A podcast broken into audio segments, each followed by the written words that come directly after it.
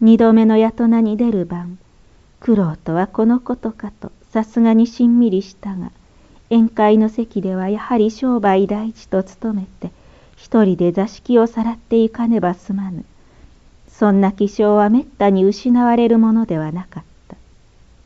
夕方長子が出かけていくと龍吉はそわそわと店を早じまいして二つ井戸の市場の中にある屋台店で火薬飯とおこぜの赤だしを食いカラス貝の酢味噌で酒を飲み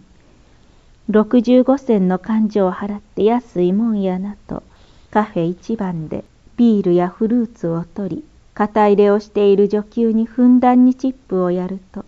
10日分の売り上げが飛んでしもうた。やとなの儲けでどうにか暮らしを立ててはいるものの龍吉の使い分が激しいものでだんだん問屋の借りもかさんできて一年辛抱した挙句店の権利の買い手がついたのを幸い思い切って店を閉めることにした。店じまいめちゃくちゃ大安売りの2日間の売り上げ100円余りと権利を売った金120円と合わせて220円余りの金で問屋の払いやあちこちの支払いを済ませるとしかし10円も残らなかった二階借りするにも前払いでは困るといろいろ探しているうちにお金のところへ出入りして顔見知りの呉服屋の担ぎ屋がうちの2階空いてまんね。長子さんのことでさかい、部屋代はいつでもよろしおま。というのを、これ幸いに、飛びた大門前通りの路地裏にあるそこの2階を借りることになった。龍吉は相変わらず浄瑠璃の稽古に出かけたり、近所にある赤のれんの五線喫茶店で何時間も時間を潰したりしてたあいなかった。長子は口がかかれば雨の日でも雪の日でも働かいでおくものかと出かけた。もう大人たちの中でも古顔になった。組合でもできるなら差し詰め幹事というところで、年上の購買からも長子姉さんと言われたが、まさか得意になってはいられなかった。衣装の裾なども恥ずかしいほど擦り切れて、喉から手の出るほど新しいのが欲しかった。おまけに舌が呉服の研ぎ屋と会ってみればたとえ名線の一枚でも買ってやらねば義理が悪いのだが我慢してひたすら貯金に努めたもう一度一軒店の商売をしなければならぬと親の敵を取るような気持ちで我ながら浅ましかった。三年経つとやっと200円たまった。龍吉が腸が痛むというので時々医者通いしそのため入り日がかさんで歯がゆいほど金はたまらなかったのだ。200円できたので龍吉に「なんぞええ商売なんやろか」と相談したが今度は「そんなはした金ではどないもしょうがない」と乗り気にならずある日そのうち50円の金を飛田の車で瞬く間に使ってしまった。四五日前に妹が近々婿養子を迎えて梅田新道の家を切り回していくという噂が龍吉の耳に入っていたので金がね予期していたことだったがそれでも将棋を相手に一日で50円の金を使ったとは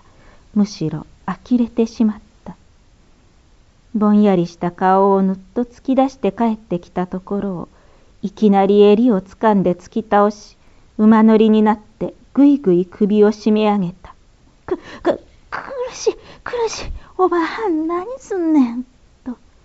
龍吉は足をバタバタさせた。長子はもう思う存分折檻しなければ気が済まぬと、締めつけ締めつけ、打つ殴る。しまいに龍吉は、どうぞ堪忍してくれ、と悲鳴を上げた。長子はなかなか手を緩めなかった